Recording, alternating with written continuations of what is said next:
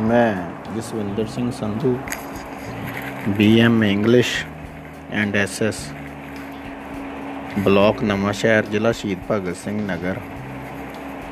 ਅੱਜ ਮੈਂ ਸਮਾਜਿਕ ਵਿਸ਼, ਵਿਗਿਆਨ ਵਿਸ਼ੇ ਦੇ 9ਵੀਂ ਜਮਾਤ ਦੇ ਦੂਜੇ ਪਾਠ ਪੰਜਾਬ ਆਕਾਰ ਅਤੇ ਸਥਿਤੀ ਦਾ ਇੱਕ ਟੌਪਿਕ ਆਪ ਜੀ ਦੇ ਸਾਹਮਣੇ ਲੈ ਕੇ ਆਇਆ ਹਾਂ। ਪੰਜਾਬ ਦੇ ਜ਼ਿਲ੍ਹਾ ਅੰਮ੍ਰਿਤਸਰ ਤੋਂ ਭਾਵ ਹੈ ਅੰਮ੍ਰਿਤਦਾਸ ਸਰੋਵਰ। ਇਸ ਸ਼ਹਿਰ ਦਾ ਪੁਰਾਣਾ ਨਾਮ ਚੱਕ ਰਾਮਦਾਸ ਸੀ ਤੇ ਇਹ ਸਦੀਆਂ ਤੋਂ ਵੱਡੇ ਵਪਾਰਕ ਕੇਂਦਰ ਵਜੋਂ ਪ੍ਰਸਿੱਧ ਰਿਹਾ। ਗੁਰਦਾਸਪੁਰ ਸ਼ਹਿਰ 16ਵੀਂ ਸਦੀ ਵਿੱਚ ਵਸਿਆ ਅਤੇ ਇਸ ਜ਼ਿਲ੍ਹੇ ਦੇ ਸ਼ਹਿਰ ਕਲਾਨੌਰ ਵਿੱਚ ਅਕਬਰ ਬਾਦਸ਼ਾਹ ਦੀ ਤਾਜਪੋਸ਼ੀ ਹੋਈ ਸੀ। ਇਸ ਜ਼ਿਲ੍ਹੇ ਦਾ ਸ਼ਹਿਰ ਬਟਾਲਾ ਘਰੋਗੀ ਸਨਅਤਾਂ ਲਈ ਪ੍ਰਸਿੱਧ ਰਿਹਾ। ਜ਼ਿਲ੍ਹਾ ਪਠਾਨਕੋਟ ਜੁਲਾਈ 2011 ਦੇ ਵਿੱਚ ਹੋਂਦ ਵਿੱਚ ਆਇਆ। ਇਹ ਪਹਾੜ ਇਹ ਪਹਾੜ ਪੈਰ ਦਾ ਇਲਾਕਾ ਹੈ। ਅਤੇ ਰਾਜ ਦਾ ਸਭ ਤੋਂ ਛੋਟਾ ਜ਼ਿਲ੍ਹਾ ਹੈ। ਜ਼ਿਲ੍ਹਾ ਤਰਨਤਾਰਨ ਸਨ 2000 ਵਿੱਚ ਜ਼ਿਲ੍ਹਾ ਬਣਿਆ। ਉਂਝ ਤਰਨਤਾਰਨ ਪੰਜਵੇਂ ਪਾਤਸ਼ਾਹ ਵੱਲੋਂ ਵਸਾਇਆ ਗਿਆ ਸ਼ਹਿਰ ਹੈ। ਜ਼ਿਲ੍ਹਾ ਹੁਸ਼ਿਆਰਪੁਰ ਅਰਧ ਪਹਾੜੀ ਤੇ ਮੈਦਾਨੀ ਇਲਾਕਿਆਂ ਦੇ ਮਿਸ਼ਰਣ ਵਾਲਾ ਜ਼ਿਲ੍ਹਾ ਹੈ। ਇਸ ਜ਼ਿਲ੍ਹੇ ਦਾ ਸ਼ਹਿਰ ਮਾਹਿਲਪੁਰ ਫੁੱਟਬਾਲ ਦੀ ਨਰਸਰੀ ਵਜੋਂ ਅਤੇ ਟਾਂਡਾ ਔੜਮੜ ਫਰਨੀਚਰ ਅਤੇ ਸੰਗੀਤ ਸਾਜ਼ ਸਨਤਾਂ ਲਈ ਪ੍ਰਸਿੱਧ ਰਹੇ ਹਨ। ਜਲੰਧਰ ਵੀ ਪੰਜਾਬ ਦਾ ਇਤਿਹਾਸਕ ਸ਼ਹਿਰ ਹੈ, ਜੋ ਮੀਡੀਆ ਕੇਂਦਰ ਵਜੋਂ ਉੱਭਰਿਆ ਹੈ। ਇੱਥੇ ਖੇਡਾਂ ਦੇ ਸਮਾਨ ਦੀ ਸਨਤ ਵੀ ਕਿਸੇ ਵੇਲੇ ਵੀ ਪ੍ਰਫੁੱਲਤ ਹੋਈ ਹੈ ਅਤੇ ਇਸੇ ਜ਼ਿਲ੍ਹੇ ਦਾ ਪਿੰਡ ਸੰਸਾਰਪੁਰ ਹਾਕੀ ਦੀ ਨਰਸਰੀ ਵਜੋਂ ਪ੍ਰਸਿੱਧ ਹੋਇਆ। ਕਪੂਰਥਲਾ ਇੱਕ ਰਿਆਸਤੀ ਸ਼ਹਿਰ ਹੈ ਜਿੱਥੇ ਜੇਸੀਟੀ ਸਨਤਾਂ ਅਤੇ ਪੁਸ਼ਪਾ ਗੁਜਰਾਲ ਸਾਇੰਸ ਸਿਟੀ 1947 ਮਗਰੋਂ ਇਸ ਦੀ ਪਹਿਚਾਣ ਬਣੇ ਹਨ। ਸ਼ਹੀਦ ਭਗਤ ਸਿੰਘ ਨਗਰ ਸਨ 1995 ਵਿੱਚ ਨਵਾਂ ਸ਼ਹਿਰ ਵਜੋਂ ਜ਼ਿਲ੍ਹਾ ਬਣਿਆ ਤੇ ਮਗਰੋਂ ਪੰਜਾਬ ਦੇ ਇਸ ਜ਼ਿਲ੍ਹੇ ਨੂੰ ਨਵਾਂ ਨਾਮ ਮਿਲ ਗਿਆ। ਬਰਨਾਲਾ ਕਿਸੇ ਸਮੇਂ ਰਿਆਸਤ ਪਟਿਆਲਾ ਦਾ ਇਲਾਕਾ ਸੀ। ਜੋ ਸਨ 2000 ਵਿੱਚ ਵੱਖਰਾ ਜ਼ਿਲ੍ਹਾ ਬਣਿਆ ਅਤੇ 2011 ਦੀ ਜਨਗਣਨਾ ਅਨੁਸਾਰ ਸਭ ਤੋਂ ਘੱਟ ਆਬਾਦੀ ਵਾਲਾ ਜ਼ਿਲ੍ਹਾ ਸੀ। ਬਠਿੰਡਾ, ਮਾਲਵਾ ਖੇਤਰ ਦਾ ਦਿਲ ਅਖਵਾਉਂਦਾ ਹੈ ਅਤੇ ਇਸ ਦਾ ਜ਼ਿਕਰ ਇਬਨ ਬਤੂਤਾ ਦੀਆਂ ਲਿਖਤਾਂ ਵਿੱਚ ਮਿਲਦਾ ਹੈ। ਸੰਸਾਰ ਵਿੱਚ ਪਹਿਲੀ ਮੁਸਲਮਾਨ ਹੁਕਮਰਾਨ ਇਸਤਰੀ ਬੇਗਮ ਰਜ਼ੀਆ ਵੀ ਕੁਝ ਸਮਾਂ ਬਠਿੰਡਾ ਰਹੀ ਸੀ। ਹੁਣ ਇਹ ਰੇਲਾਂ ਦਾ ਵੱਡਾ ਜੰਕਸ਼ਨ ਵੀ ਹੈ। ਫਰੀਦਕੋਟ, ਸਨ 1972 ਵਿੱਚ ਸੂਫੀ ਭਗਤ ਸ਼ੇਖ ਫਰੀਦ ਜੀ ਦੇ ਨਾਮ ਤੇ ਜ਼ਿਲ੍ਹਾ ਬਣਿਆ, ਜਿਸ ਵਿੱਚੋਂ ਸਨ 1995 ਵਿੱਚ ਦੋ ਹੋਰ ਜ਼ਿਲ੍ਹੇ ਵੱਖ ਕਰ ਦਿੱਤੇ ਗਏ। ਜ਼ਿਲ੍ਹਾ ਫਾਜ਼ਿਲਕਾ ਪੰਜਾਬ ਦਾ 21ਵਾਂ ਜ਼ਿਲ੍ਹਾ ਹੈ, ਜੋ ਕਪਾਹ ਪੱਟੀ ਵਿੱਚ ਪੈਣ ਵਾਲਾ ਤੇ ਕਿੰਨੂ ਅਤੇ ਹੋਰ ਰਸਦਾ ਰਸਦਾਰ ਫਲਾਂ ਦੀ ਉਪਜ ਕਾਰਨ ਸੰਸਾਰ ਪ੍ਰਸਿੱਧ ਇਲਾਕਾ ਹੈ। ਇੱਥੋਂ ਦੀ ਜਲਵਾਯੂ ਭੂਮੱਧ ਸਾਗਰੀ ਜਲਵਾਯੂ ਨਾਲ ਮੇਲ ਖਾਂਦੀ ਹੈ। ਫਿਰੋਜ਼ਪੁਰ ਇਤਿਹਾਸਕ ਅਤੇ ਪੁਰਾਣਾ ਜ਼ਿਲ੍ਹਾ ਹੈ, ਜੋ ਸਨ 1947 ਤੋਂ ਪਹਿਲਾਂ ਵੀ ਜ਼ਿਲ੍ਹਾ ਰਿਹਾ ਸੀ। ਲੁਧਿਆਣਾ ਸਨ 1480 ਵਿੱਚ ਲੋਧੀ ਵੰਸ਼ ਦੇ ਸ਼ਾਸਕਾਂ ਵੱਲੋਂ ਵਸਾਇਆ ਗਿਆ ਸੀ। ਅੱਜ ਕੱਲ ਲੁਧਿਆਣਾ ਸ਼ਹਿਰ ਹੌਜ਼ਰੀ ਦੇ ਸਮਾਨ ਦੇ ਉਤਪਾਦਨ ਲਈ ਤੇ ਪੰਜਾਬ ਖੇਤੀਬਾੜੀ ਯੂਨੀਵਰਸਿਟੀ ਦੀ ਹੋਂਦ ਲਈ ਪ੍ਰਸਿੱਧ ਹੈ। ਮਾਨਸਾ ਸਨ 1992 ਵਿੱਚ ਜ਼ਿਲ੍ਹਾ ਬਣਿਆ ਤੇ ਕਪਾਹ ਦੀ ਪੈਦਾਵਾਰ ਲਈ ਇਸ ਨੂੰ ਚਿੱਟੇ ਸੋਨੇ ਦੀ ਭੂਮੀ ਵੀ ਕਿਹਾ ਜਾਂਦਾ ਹੈ। ਮੋਗਾ ਸਨ 1995 ਦੇ ਵਿੱਚ ਪੰਜਾਬ ਦਾ 17ਵਾਂ ਜ਼ਿਲ੍ਹਾ ਬਣਿਆ ਸੀ। ਸ਼ਹਿਰ ਮੋਗਾ ਬਰਤਾਨਵੀ ਹਕੂਮਤ ਵੇਲੇ ਲੁਧਿਆਣੇ ਤੋਂ ਬਾਅਦ ਈਸਾਈਆਂ ਦਾ ਦੂਜਾ ਵੱਡਾ ਕੇਂਦਰ ਸੀ। ਮੁਕਸਰ ਵੀ ਸਨ 1995 ਦੇ ਵਿੱਚ ਹੋਂਦ ਵਿੱਚ ਆਇਆ, ਜਿਸ ਦਾ ਨਾਮ ਦਸਮ ਪਾਤਸ਼ਾਹ ਨਾਲ ਜੁੜੇ ਇਤਿਹਾਸ ਵਿੱਚੋਂ ਉਪਜਦਾ ਹੈ। ਸੰਗਰੂਰ ਜੀਂਦ ਦੀ ਰਾਜਧਾਨੀ ਰਿਹਾ ਹੈ। ਇਸ ਜ਼ਿਲ੍ਹੇ ਦੀ ਵਿਲੱਖਣਤਾ ਇਸ ਦਾ ਭਿੰਨਤਾਵਾਂ ਨਾਲ ਭਰਿਆ ਹੋਣਾ ਹੈ। ਇਸ ਦਾ ਦੱਖਣੀ ਇਲਾਕਾ ਪੁਆਧੀ ਇਲਾਕੇ ਨਾਲ ਮੇਲ ਖਾਂਦਾ ਹੈ। ਫਤਿਹਗੜ੍ਹ ਸਾਹਿਬ ਜ਼ਿਲ੍ਹਾ ਸਨ 1992 ਵਿੱਚ ਜ਼ਿਲ੍ਹਾ ਬਣਿਆ, ਜਿਸ ਦਾ ਨਾਮ ਸਭ ਤੋਂ ਛੋਟੇ ਸਾਹਿਬਜ਼ਾਦਾ ਬਾਬਾ ਫਤਿਹ ਸਿੰਘ ਜੀ ਦੇ ਨਾਮ ਤੇ ਰੱਖਿਆ ਗਿਆ। ਪਟਿਆਲਾ ਰਿਆਸਤੀ ਸ਼ਹਿਰ ਹੈ, ਜੋ ਸਨ 1955 ਤੱਕ ਪੈਪਸੂ ਦੀ ਰਾਜਧਾਨੀ ਰਿਹਾ। ਪਿਆਰੇ ਬੱਚਿਓ, ਵਿਦਿਅਕ ਅਦਾਰਿਆਂ ਲਈ ਪ੍ਰਸਿੱਧ ਇਸ ਜ਼ਿਲ੍ਹੇ ਵਿੱਚੋਂ ਵੀ ਦੋ ਜ਼ਿਲ੍ਹਿਆਂ ਦੇ ਇਲਾਕੇ ਵੱਖ ਕੀਤੇ ਗਏ ਹਨ। ਰੂਪਨਗਰ ਦਾ ਪੁਰਾਣਾ ਨਾਮ ਰੋਪੜ ਸੀ, ਜੋ 11ਵੀਂ ਸਦੀ ਵਿੱਚ ਵੀ ਸ਼ਹਿਰ ਹੁੰਦਾ ਸੀ। ਸਤਲੁਜ ਕੰਢੇ ਬਸਿਆ ਇਹ ਸ਼ਹਿਰ ਮਹਾਰਾਜਾ ਰਣਜੀਤ ਸਿੰਘ ਦੇ ਰਾਜ ਦਾ ਸਰਹੱਦੀ ਸ਼ਹਿਰ ਸੀ। ਸਾਹਿਬਜ਼ਾਦਾ ਅਜੀਤ ਸਿੰਘ ਨਗਰ ਪੰਜਾਬ ਦਾ 18ਵਾਂ ਜ਼ਿਲ੍ਹਾ ਸਨ 2006 ਵਿੱਚ ਬਣਿਆ। ਇਸ ਨੂੰ ਹਾਲੇ ਵੀ ਮੁਹਾਲੀ ਦੇ ਨਾਮ ਨਾਲ ਵੱਧ ਜਾਣਿਆ ਜਾਂਦਾ ਹੈ।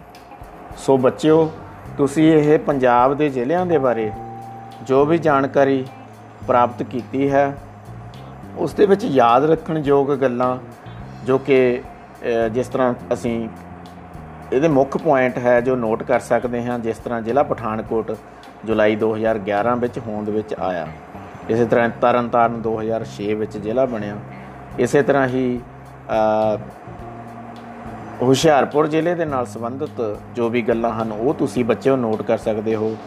ਜਲੰਧਰ ਸ਼ਹਿਰ ਦੀ ਖਾਸੀਅਤ ਕਿ ਇਹ ਇੱਕ ਮੀਡੀਆ ਕੇਂਦਰ ਵਜੋਂ ਜਾਣਿਆ ਜਾਂਦਾ ਹੈ। ਕਪੂਰਥਲਾ ਸ਼ਹਿਰ, ਇਸੇ ਤਰ੍ਹਾਂ ਹੀ ਸ਼ਹੀਦ ਭਗਤ ਸਿੰਘ ਨਗਰ ਜੋ ਹੈ ਜ਼ਿਲ੍ਹਾ ਤੇ ਇਸ ਦੇ ਵਿੱਚ ਇੱਕ ਹੋਰ ਇਬਨ ਬਤੂਤਾ ਨਾਂ ਦਾ ਇੱਕ ਸ਼ਖਸੀਅਤ ਦਾ ਜ਼ਿਕਰ ਕੀਤਾ ਗਿਆ ਹੈ। ਮੈਂ ਤੁਹਾਨੂੰ ਇਹ ਦੱਸ ਦੇਣਾ ਚਾਹੁੰਦਾ ਹਾਂ ਕਿ ਜੇਕਰ ਤੁਸੀਂ ਭੂਗੋਲ ਦੀ ਉੱਚ ਉੱਚ ਸਿੱਖਿਆ ਪ੍ਰਾਪਤ ਕਰੋਗੇ, ਵੱਡੀਆਂ ਕਲਾਸਾਂ ਵਿੱਚ ਭੂਗੋਲ ਵਿਸ਼ਾ ਪੜੋਗੇ ਤਾਂ ਤੁਹਾਨੂੰ ਇਬਨ ਬਤੂਤਾ ਦੀ ਜਿਹੜੀ ਜਿਹੜੀਆਂ ਉਹਦੀਆਂ ਖੋਜਾਂ ਹਨ, ਕਿਉਂਕਿ ਉਹ ਸਮੁੰਦਰਾਂ ਦੇ ਵਿੱਚ ਐਕਸਪਲੋਰਰ ਸੀਗੇ ਨੈਵੀਗੇਟਰ ਸੀਗੇ, ਉਹ ਸੰਸਾਰ ਦੇ ਵਿੱਚ ਘੁੰਮ ਫਿਰ ਕੇ ਨਕਸ਼ਿਆਂ ਦੇ ਆਧਾਰ ਦੇ ਉੱਤੇ ਸਮੁੰਦਰੀ ਬੇੜਿਆਂ ਦੇ ਰਾਹੀਂ ਸਫ਼ਰ ਕਰਦੇ ਸੀ।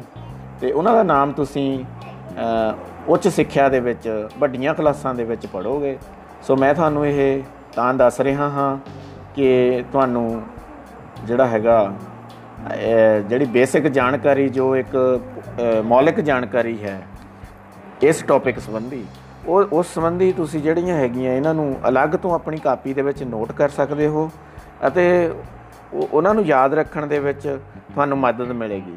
ਇਹ ਉੱਤਰ ਨੋਟ ਕਰਨ ਤੋਂ ਬਾਅਦ ਤੁਸੀਂ ਕੋਸ਼ਿਸ਼ ਕਰੋ ਕਿ ਇਹਨਾਂ ਦੇ ਕੁਐਸਚਨ ਵੀ ਬਣਾਏ ਜਾਣ। ਜੇਕਰ ਤੁਸੀਂ ਇਹਨਾਂ ਦੇ ਕੁਐਸਚਨ ਬਣਾਓਗੇ ਤੇ ਉੱਤਰ ਤੁਹਾਡੇ ਜਿਹੜੇ ਹੈਗੇ ਇਸ ਟੌਪਿਕ ਦੇ ਵਿੱਚ ਪਹਿਲਾਂ ਹੀ ਤੁਹਾਡੀ ਕਿਤਾਬ ਦੇ ਵਿੱਚ ਦਿੱਤੇ ਹੋਏ ਹਨ। ਤਾਂ ਬੱਚਿਓ, ਤੁਸੀਂ ਛੋਟੇ-ਛੋਟੇ ਬਹੁਤ ਸਾਰੇ ਕੁਐਸਚਨ ਤੇ ਉਹਨਾਂ ਦੇ ਉੱਤਰ, ਪ੍ਰਸ਼ਨ ਤੇ ਉਹਨਾਂ ਦੇ ਉੱਤਰ ਬਣਾਉਣ ਦੇ ਵਿੱਚ ਸਫਲ ਹੋ ਜਾਵੋਗੇ, ਜੋ ਕਿ ਤੁਹਾਨੂੰ ਪ੍ਰੀਖਿਆ ਦੇ ਸਮੇਂ ਦੇ ਦੌਰਾਨ ਮਦਦ ਕਰਨਗੇ, ਤੁਹਾਨੂੰ ਸਿੱਖਣ ਦੇ ਵਿੱਚ ਹੋਰ ਵੀ ਮਦਦ ਕਰਨਗੇ। ਸੋ ਇਹ ਇੱਕ ਛੋਟਾ ਜਿਹਾ ਇੱਕ ਟੌਪਿਕ ਜੋ ਪੰਜਾਬ ਦੇ ਨਾਲ ਸੰਬੰਧਿਤ ਸੀ। ਤੁਸੀਂ ਸੁਣ ਰਹੇ ਸੀ Jaswinder Singh Sandhu BM SS English block Nawanshahr ਜ਼ਿਲ੍ਹਾ ਸ਼ਹੀਦ ਭਗਤ ਸਿੰਘ ਨਗਰ ਨੂੰ। ਸੋ ਬੱਚਿਓ, ਇਸ ਔਖੇ ਸਮੇਂ ਦੇ ਵਿੱਚ ਜਾਂ ਇਹ ਜੋ ਜਿਸ ਤਰ੍ਹਾਂ ਦੇ ਹੁਣ ਹਾਲਾਤ ਚੱਲ ਰਹੇ ਹਨ, ਸਕੂਲ ਬੰਦ ਹਨ, ਇਸ ਸਮੇਂ ਦੇ ਵਿੱਚ ਤੁਹਾਡਾ ਹੋਰ ਵੀ ਵਧੇਰੇ ਫਰਜ਼ ਬਣ ਜਾਂਦਾ ਹੈ ਕਿ ਤੁਸੀਂ ਘਰ ਬੈਠੇ ਜੋ ਹੈ, ਵੱਧ ਤੋਂ ਵੱਧ ਪੜ੍ਹਾਈ ਦੇ ਨਾਲ ਜੁੜੋ, ਕਿਉਂਕਿ ਤੁਸੀਂ ਆਪਣੇ ਜ਼ਿੰਦਗੀ ਦੇ ਵਿੱਚ ਜੋ ਵੀ ਮਿਸ਼ਨ ਹੈ, ਜੋ ਵੀ ਤੁਹਾਡਾ ਟੀਚਾ ਹੈ, ਉਸ ਨੂੰ ਸਰ ਕਰਨਾ ਹੈ।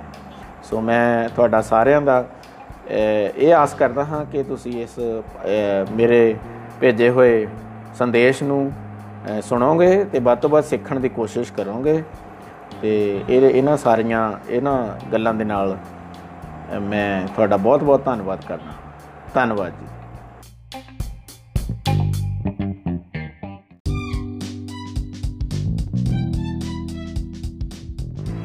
ਬਹੁਤ ਹੀ ਪਿਆਰੇ ਬੱਚਿਓ, ਅੱਜ ਮੈਂ ਪੰਜਾਬ, ਆਕਾਰ ਅਤੇ ਸਥਿਤੀ, ਨੌਵੀਂ ਜਮਾਤ ਦੇ ਇਸ ਪਹਿਲੇ 20 ਪਾਠ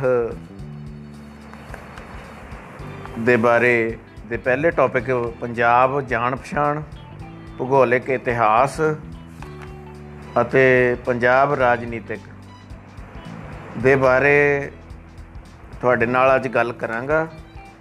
ਮੈਨੂੰ ਉਮੀਦ ਹੈ ਕਿ ਤੁਸੀਂ ਮੇਰੇ ਇਸ ਗੱਲਬਾਤ ਨੂੰ, ਇਸ ਜੋ ਮੈਂ ਪਾਠ ਤੁਹਾਨੂੰ ਤੁਹਾਡੇ ਨਾਲ ਸ਼ੇਅਰ ਕਰਨ ਲੱਗਾ ਹਾਂ ਇਸ ਨੂੰ ਚੰਗੀ ਤਰ੍ਹਾਂ ਸੁਣੋਗੇ ਅਤੇ ਆਪਣੀ ਨੋਟਬੁੱਕ ਦੇ ਵਿੱਚ ਜੋ ਮੁੱਖ, ਜੋ ਨੋਟ ਕਰਨ ਵਾਲੀਆਂ ਗੱਲਾਂ ਹਨ, ਉਹਨਾਂ ਨੂੰ ਨੋਟ ਕਰੋਗੇ। ਨੋਟ ਕਰਨ ਤੋਂ ਬਾਅਦ ਤੁਸੀਂ ਬੱਚਿਓ, ਉਹਨਾਂ ਨੋਟ ਕੀਤੀਆਂ ਹੋਈਆਂ ਗੱਲਾਂ ਦੇ ਲਈ ਕੁਐਸਚਨ ਬਣਾਉਣੇ ਹਨ, ਪ੍ਰਸ਼ਨ ਬਣਾਉਣੇ ਹਨ ਤੇ ਉਹਨਾਂ ਪ੍ਰਸ਼ਨਾਂ ਨੂੰ ਤੇ ਉਹਨਾਂ ਉੱਤਰਾਂ ਨੂੰ ਫਿਰ ਸੰਜੋ ਕੇ ਤੁਸੀਂ ਜੋ ਹੈ ਜਾਣਕਾਰੀ ਪ੍ਰਾਪਤ ਕਰਨੀ ਹੈ। ਆਓ ਆਪਾਂ ਇਹ ਜੋ ਸਭ ਉਪਵਿਸ਼ਾ ਹੈ ਸਾਡਾ ਇਸ ਨੂੰ ਸ਼ੁਰੂ ਕਰੀਏ। ਪੰਜਾਬ ਜਾਣ ਪਹਿਚਾਨ ਪੰਜਾਬ ਪੰਜ ਦਰਿਆਵਾਂ ਦੀ ਧਰਤੀ ਦਾ ਇੱਕ ਹਿੱਸਾ ਹੈ। ਪੰਜਾਬ ਦੀ ਭੂਗੋਲਿਕ ਸਥਿਤੀ ਭਾਰਤੀ ਉਪ ਮਹਾਦੀਪ ਲਈ ਵਿਸ਼ੇਸ਼ ਮਹੱਤਤਾ ਰੱਖਦੀ ਹੈ। ਬਹੁਤ ਹੀ ਪਿਆਰੇ ਬੱਚਿਓ, ਪੰਜਾਬ ਨੂੰ ਭਾਰਤ ਦੇ ਇਤਿਹਾਸ ਅਤੇ ਸੱਭਿਆਚਾਰ ਦਾ ਨਿਰਮਾਤਾ ਵੀ ਕਿਹਾ ਜਾ ਸਕਦਾ ਹੈ। ਪੰਜਾਬ ਸੰਸਾਰ ਦੀਆਂ ਸਭ ਤੋਂ ਪੁਰਾਣੀਆਂ ਸਭਿਅਤਾਵਾਂ ਵਿੱਚੋਂ ਇੱਕ ਹੜੱਪਾ ਜਾਂ ਸਿੰਧ ਘਾਟੀ ਦੀ ਸਭਿਅਤਾ ਦਾ ਨਿਵਾਸ ਸਥਾਨ ਰਿਹਾ ਹੈ। ਆਰੀਆ, ਯੂਨਾਨੀ, ਕੁਸ਼ਾਣ, ਗਜ਼ਨਵੀ, ਤੈਮੂਰ, ਮੁਗਲ, ਅਫਗਾਨ ਆਦ ਪੰਜਾਬ ਦੇ ਰਸਤੇ ਤੋਂ ਹੀ ਭਾਰਤ ਵਿੱਚ ਪ੍ਰਵੇਸ਼ ਕੀਤੇ ਅਤੇ ਇੱਥੋਂ ਦੇ ਇਤਿਹਾਸ ਅਤੇ ਸੱਭਿਆਚਾਰ ਨੂੰ ਬਦਲਿਆ ਜਾ ਆਪਣੇ ਚਿੰਨ ਛੱਡ ਗਏ। ਸੋ ਬੱਚਿਓ, ਇਸ ਜੋ ਅਸੀਂ ਇਹ ਜੋ ਤੁਸੀਂ ਗੱਲਬਾਤ ਸੁਣੀ ਹੈ, ਇਸ ਵਿੱਚ ਤੁਸੀਂ ਜੋ ਯਾਦ ਰੱਖਣ ਵਾਲੀਆਂ ਗੱਲਾਂ ਹਨ, ਉਹਨਾਂ ਦੇ ਵਿੱਚ ਪੰਜਾਬ ਦੇ ਜੋ ਸਭ ਤੋਂ ਪੁਰਾਣੀਆਂ ਸੱਭਿਅਤਾਵਾਂ, ਹੜੱਪਾ ਜਾਂ ਸਿੰਧ ਘਾਟੀ ਦੀ ਸੱਭਿਅਤਾ ਦੇ ਨਾਮ ਯਾਦ ਕਰ ਸਕਦੇ ਹੋ। ਉਸ ਤੋਂ ਇਲਾਵਾ ਜੋ ਵੱਖ-ਵੱਖ ਜੋ ਪੰਜਾਬ ਦੇ ਵਿੱਚ ਵੱਖ-ਵੱਖ ਇਲਾਕਿਆਂ ਤੋਂ ਲੋਕਾਂ ਦਾ ਆਗਮਨ ਹੋਇਆ ਹੈ, ਉਹਨਾਂ ਬਾਰੇ ਜਾਣਕਾਰੀ ਉਹਨਾਂ ਦੇ ਨਾਮ ਯਾਦ ਕਰ ਸਕਦੇ ਹੋ। ਆਓ ਹੁਣ ਭੂਗੋਲਿਕ, ਪੰਜਾਬ ਦੇ ਭੂਗੋਲਿਕ ਇਤਿਹਾਸ ਬਾਰੇ ਥੋੜੀ ਜਿਹੀ ਜਾਣਕਾਰੀ ਸਾਂਝੀ ਕਰੀਏ। ਪੰਜਾਬ ਫਾਰਸੀ ਭਾਸ਼ਾ ਦੇ ਦੋ ਸ਼ਬਦਾਂ, ਪੰਜ ਜਮਾ ਆਬ ਤੋਂ ਮਿਲ ਕੇ ਬਣਿਆ ਹੈ, ਜਿਸ ਦਾ ਅਰਥ ਹੈ ਪੰਜਾਂ ਪਾਣੀਆਂ ਦੀ ਧਰਤੀ। ਸੋ ਬੱਚਿਓ, ਇਸ ਗੱਲ ਤੋਂ ਸਾਫ਼ ਇਹ ਸਪਸ਼ਟ ਹੋ ਜਾਂਦਾ ਹੈ ਕਿ ਪੰਜਾਬ ਦੇ ਵਿੱਚ ਕਿਸੇ ਸਮੇਂ ਪੰਜ ਦਰਿਆ ਵਗਦੇ ਸਨ। ਸੋ ਇਹ ਪੰਜਾਂ ਦਰਿਆਵਾਂ ਦੀ ਧਰਤੀ ਇਸ ਨੂੰ ਕਿਹਾ ਜਾਂਦਾ ਹੈ, ਫਾਰਸੀ ਭਾਸ਼ਾ ਦੇ ਵਿੱਚ। ਸ਼ਬਦਾਂ ਤੋਂ ਇਹ ਬਣਿਆ ਸੀ। ਆਰੀਆ ਦੇ ਪ੍ਰਾਚੀਨ ਗ੍ਰੰਥ ਰੇਗਵੇਦ ਵਿੱਚ ਪੰਜਾਬ ਨੂੰ ਸਪਤ ਸਿੰਧੂ ਜਾਂ ਸੱਤ ਦਰਿਆਵਾਂ ਦੀ ਧਰਤੀ ਵੀ ਕਿਹਾ ਗਿਆ ਹੈ। ਪੁਰਾਣਾ ਵਿੱਚ ਪੰਜਾਬ ਨੂੰ ਪੰਚਨਦ ਅਤੇ ਯੂਨਾਨੀਆਂ ਨੇ ਪੈਂਟਾ ਪੋਟਾਮੀਆ ਨਾਂ ਦਾ ਨਾਂ ਦਿੱਤਾ, ਜਿਸ ਦਾ ਅਰਥ ਵੀ ਪੰਜਾਂ ਦਰਿਆਵਾਂ ਦੀ ਧਰਤੀ ਹੀ ਹੈ। ਅਲੈਗਜ਼ੈਂਡਰ ਕ੍ਰਿੰਗਮ ਦੇ ਵਿਚਾਰ ਅਨੁਸਾਰ ਪੰਜਾਬ ਵਿੱਚ ਟੱਕ ਕਬੀਲੇ ਦਾ ਨਿਵਾਸ ਹੋਣ ਕਰਕੇ ਇਸ ਨੂੰ ਟੱਕ ਪ੍ਰਦੇਸ਼ ਵੀ ਕਿਹਾ ਜਾਂਦਾ ਸੀ ਬੱਚਿਓ। ਪੰਜਾਬ ਵਿੱਚ ਮਹਾਰਾਜਾ ਰਣਜੀਤ ਸਿੰਘ ਦੇ ਸ਼ਾਸਨ ਕਾਲ ਵਿੱਚ ਪੰਜਾਬ ਦੀਆਂ ਸਰਹੱਦਾਂ ਉੱਤਰ ਪੱਛਮ ਵਿੱਚ ਅਫਗਾਨਿਸਤਾਨ ਦੇ ਕਾਬਲ ਤੋਂ ਲੈ ਕੇ ਸਤਲੁਜ ਤੱਕ ਫੈਲੀਆਂ ਹੋਈਆਂ ਸਨ ਅਤੇ ਇਸ ਸਾਰੇ ਖਿੱਤੇ ਨੂੰ ਲਾਹੌਰ ਸੂਬੇ ਵਜੋਂ ਜਾਣਿਆ ਜਾਂਦਾ ਸੀ। ਪੰਜਾਬ ਵਿੱਚ ਵਗਣ ਵਾਲੇ ਸੱਤ ਦਰਿਆ ਇਸ ਪ੍ਰਕਾਰ ਸਨ ਬੱਚਿਓ। ਆਓ ਅਸੀਂ ਲੜੀਵਾਰ ਇਹਨਾਂ ਦੇ ਨਾਮ ਜੋ ਹੈ ਉਹ ਤੁਸੀਂ ਸੁਣੋਗੇ ਅਤੇ ਕੋਸ਼ਿਸ਼ ਕਰਿਓ ਕਿ ਇਹਨਾਂ ਨੂੰ ਨੋਟ ਕੀਤਾ ਜਾਵੇ। ਸੋ ਦਰਿਆ ਦਾ ਨਾਮ ਹੈ ਬੱਚਿਓ, ਪਹਿਲੇ ਦਾ ਸਿੰਧ। ਉਹਦਾ ਪੁਰਾਣਕ ਨਾਮ ਮੈਂ ਨਾਲ ਬੋਲਾਂਗਾ ਸਿੰਧੂ ਤੇ ਰੋਮਨ ਲਿਪੀ ਦੇ ਵਿੱਚ ਇਹਦਾ ਨਾਮ ਹੈ ਬੱਚਿਓ, ਇੰਡਸ। ਦੂਸਰੇ ਨੰਬਰ ਤੇ ਜਿਹਲਮ, ਪੁਰਾਣਿਕ ਨਾਮ ਹੈ ਬਿਸਤਤਾ, ਪੁਰਾਣਿਕ ਨਾਮ ਹੈ ਬਿਤਸਤਾ। ਤੇ ਰੋਮਨ ਲਿਪੀ ਦੇ ਵਿੱਚ ਇਸ ਦਾ ਨਾਮ ਹੈ ਬੱਚਿਓ, ਜਿਹਲਮ। ਤੀਜੇ ਨੰਬਰ ਤੇ ਚਨਾਬ, ਦਰਿਆ ਦਾ ਨਾਮ ਆਉਂਦਾ ਹੈ। ਪੁਰਾਣਿਕ ਨਾਮ ਹੈ ਬੱਚਿਓ, ਇਸ ਦਾ ਅਸਕਿਨੀ।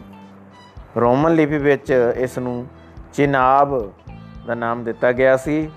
ਰਾਵੀ ਦਰਿਆ ਜੋ ਹੈ ਉਹ ਚੌਥੇ ਨੰਬਰ ਤੇ ਆਉਂਦਾ ਹੈ। ਪੁਰਾਣਿਕ ਨਾਮ, ਪੁਰਾਣਾ ਨਾਮ ਇਸ ਦਾ ਪੁਰੁਸ਼ਨੀ ਸੀ ਤੇ ਰੋਮਨ ਲਿਪੀ ਦੇ ਵਿੱਚ ਇਸ ਨੂੰ ਰਾਵੀ ਲਿਖਿਆ ਜਾਂਦਾ ਸੀ। ਸੋ ਪੰਜਵੇਂ ਨੰਬਰ ਤੇ ਜੋ ਦਰਿਆ ਦਾ ਨਾਮ ਹੈ ਬੱਚਿਓ, ਬਿਆਸ ਹੈ। ਬਿਆਸ ਦਾ ਪੁਰਾਣਿਕ ਨਾਮ ਸੀ ਵਿਪਾਸਾ ਸੋ ਵਿਪਾਸਾ ਨੂੰ ਰੋਮਨ ਲਿਪੀ ਦੇ ਵਿੱਚ ਬਿਆਸ ਹੀ ਲਿਖਿਆ ਜਾਂਦਾ ਸੀ। 6ਵੇਂ ਨੰਬਰ ਤੇ ਜੋ ਦਰਿਆ ਹੈ ਬੱਚਿਓ, ਸਤਲੁਜ। ਸਤਲੁਜ ਦਾ ਨਾਮ ਪੁਰਾਣਿਕ ਨਾਮ, ਪੁਰਾਣਾ ਨਾਮ ਸੁਤਦਰੀ ਸੀ ਤੇ ਰੋਮਨ ਲਿਪੀ ਦੇ ਵਿੱਚ ਇਸ ਦਾ ਨਾਮ ਸਤਲੁਜ। ਸੀ ਸਰਸਵਤੀ, ਜੋ ਸੱਤਵਾਂ ਦਰਿਆ ਹੈ, ਜੋ ਤੁਸੀਂ ਸੁਣਿਆ ਹੋਇਆ ਹੈ, ਪੁਰਾਣਿਕ ਨਾਮ ਉਸ ਦਾ ਸੁਰਸੁਤੀ ਸੀ ਅਤੇ ਰੋਮਨ ਲਿਪੀ ਦੇ ਵਿੱਚ ਇਸ ਨੂੰ ਸਰਸਵਤੀ ਕਿਹਾ ਜਾਂਦਾ ਸੀ। ਸੋ ਬੱਚਿਓ, ਇਹ ਜਿਹੜੇ ਦਰਿਆ ਸਨ, ਸਿੰਧ, ਜੇਹਲਮ, ਰਾਵੀ, ਚਨਾਬ, ਬਿਆਸ, ਸਤਲੁਜ, ਸਰਸਵਤੀ, ਇਹ ਸਾਰੇ ਦਰਿਆ ਪੁਰਾਣੇ ਪੰਜਾਬ ਦੇ ਵਿੱਚ ਮੰਨਿਆ ਗਿਆ ਹੈ ਕਿ ਵਗਦੇ ਰਹੇ ਹਨ। ਮਗਰੋਂ ਪੰਜਾਬ ਨੂੰ ਜੇਹਲਮ, ਚਨਾਬ, ਰਾਵੀ, ਬਿਆਸ ਅਤੇ ਸਤਲੁਜ ਪੰਜ ਦਰਿਆਵਾਂ ਦੀ ਧਰਤੀ ਕਿਹਾ ਜਾਣ ਲੱਗਾ ਤੇ ਮੌਜੂਦਾ ਪੰਜਾਬ ਇਹਨਾਂ ਪੰਜ ਦਰਿਆਵਾਂ ਵਿੱਚੋਂ ਸਤਲੁਜ, ਬਿਆਸ ਅਤੇ ਰਾਵੀ ਦੀ ਧਰਤੀ ਹੈ। ਹੁਣ ਇਹ ਅੱਜ ਕੱਲ ਦਾ ਜੋ ਪੰਜਾਬ ਹੈ ਬੱਚੇ ਮੌਜੂਦਾ ਪੰਜਾਬ, ਇਸ ਵਿੱਚ ਸਿਰਫ ਤਿੰਨ ਦਰਿਆ ਸਤਲੁਜ ਬਿਆਸ ਅਤੇ ਰਾਵੀ ਹੀ ਵਗਦੇ ਹਨ। ਸੋ ਪੰਜਾਬ ਦੀ ਜੋ ਸਨ 1947 ਦੇ ਵਿੱਚ ਬੱਚਿਓ, ਭਾਰਤ ਤੇ ਪਾਕਿਸਤਾਨ ਦੀ ਵੰਡ ਸਮੇਂ ਪੰਜਾਬ ਦਾ ਜ਼ਿਆਦਾਤਰ ਉਪਜਾਊ ਇਲਾਕਾ ਪਾਕਿਸਤਾਨ ਦੇ ਵਿੱਚ ਰਹਿ ਗਿਆ। ਕਿੱਥੇ ਰਹਿ ਗਿਆ ਬੱਚਿਓ? ਪਾਕਿਸਤਾਨ ਦੇ ਵਿੱਚ। ਸੋ ਅਣਵੰਡੇ ਪੰਜਾਬ ਦਾ ਲਗਭਗ 34% ਹਿੱਸਾ 34% ਹਿੱਸਾ ਹੀ ਭਾਰਤੀ ਜਾਂ ਪੂਰਬੀ ਪੰਜਾਬ ਬਣਿਆ।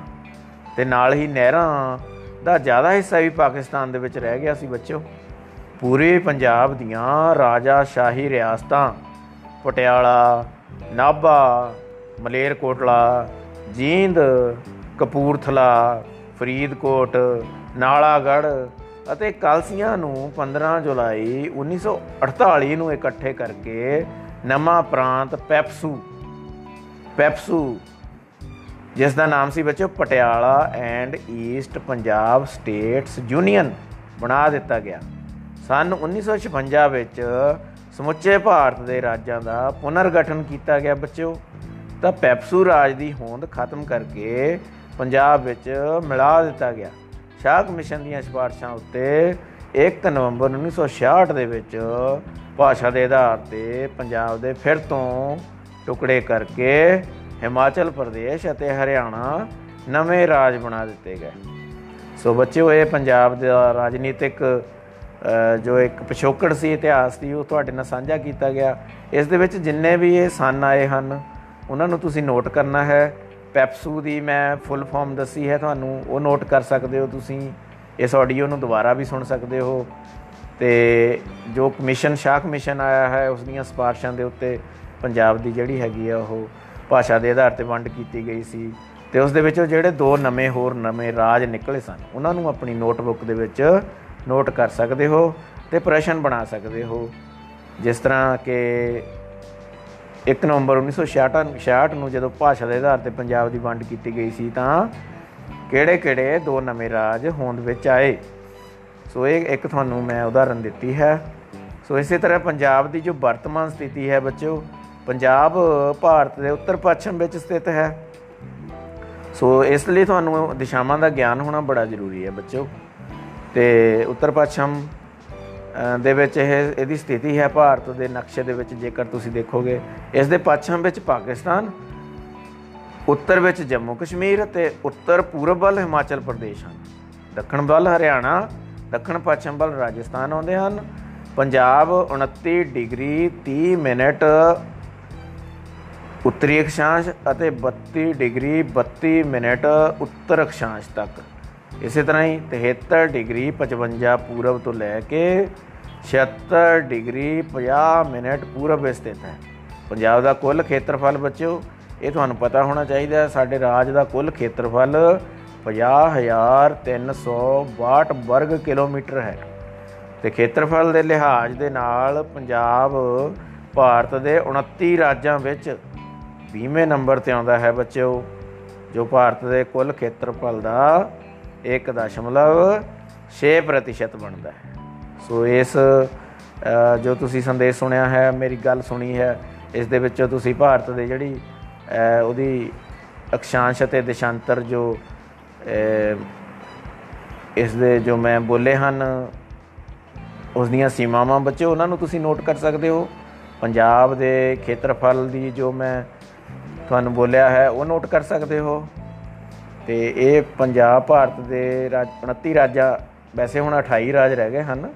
ਸੋ 28 ਰਾਜਾਂ ਦੇ ਵਿੱਚੋਂ 20ਵੇਂ ਨੰਬਰ ਤੇ ਆਉਂਦਾ ਇਹ ਗੱਲ ਨੋਟ ਕਰ ਸਕਦੇ ਹੋ ਤੇ ਭਾਰਤ ਦੇ ਕੁੱਲ ਖੇਤਰਫਲ ਦਾ ਕਿੰਨੇ ਪ੍ਰਤੀਸ਼ਤ ਪੰਜਾਬ ਨੇ ਘੇਰਿਆ ਹੋਇਆ ਹੈ?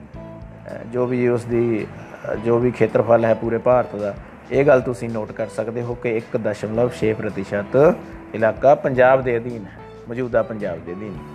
ਸੋ ਇਹ ਤੁਸੀਂ ਜੋ ਉਪਵਿਸ਼ਾ ਅੱਜ ਸੁਣਿਆ ਹੈ, ਸੋ ਮੈਨੂੰ ਉਮੀਦ ਹੈ ਕਿ ਤੁਸੀਂ ਇਸ ਨੂੰ ਸੁਣ ਕੇ ਨੋਟ ਵੀ ਕਰੋਗੇ ਤੇ ਮੇਰੀਆਂ ਗੱਲਾਂ ਨੂੰ ਯਾਦ ਵੀ ਰੱਖੋਗੇ ਤੇ ਤੁਸੀਂ ਹੁਣ ਤੋਂ ਹੀ ਆਪਣੇ ਇਮਤਿਹਾਨਾਂ ਦੀ ਤਿਆਰੀ ਦੇ ਵਿੱਚ ਜੁਟ ਜਾਓ ਤੇ ਇ- ਇਸ ਨਾਲ ਸੰਬੰਧਿਤ ਮੈਂ ਹੋਰ ਵੀ ਜੋ ਵੀ ਅ, ਜੋ ਵਿਸ਼ਾ ਹੈ ਵਿਸ਼ ਉਪਵਿਸ਼ਾ ਹੈ ਤੁਹਾਡੇ ਪਾਠਾਂ ਨਾਲ ਸੰਬੰਧਿਤ ਉਹ ਮੈਂ ਤੁਹਾਡੇ ਤੱਕ ਲੈ ਕੇ ਆਉਂਦਾ ਰਹਾਂਗਾ। ਤੋ ਇਸ ਨੂੰ ਸੁਣਨ ਦੇ ਲਈ ਤੁਹਾਡਾ ਬਹੁਤ ਬਹੁਤ ਧੰਨਵਾਦ ਹੈ ਤੇ ਆਪਾਂ ਫਿਰ ਮਿਲਦੇ ਹਾਂ ਇੱਕ ਨਵਾਂ ਉਪਵਿਸ਼ਾ ਲੈ ਕੇ। ਧੰਨਵਾਦ ਜੀ। thank you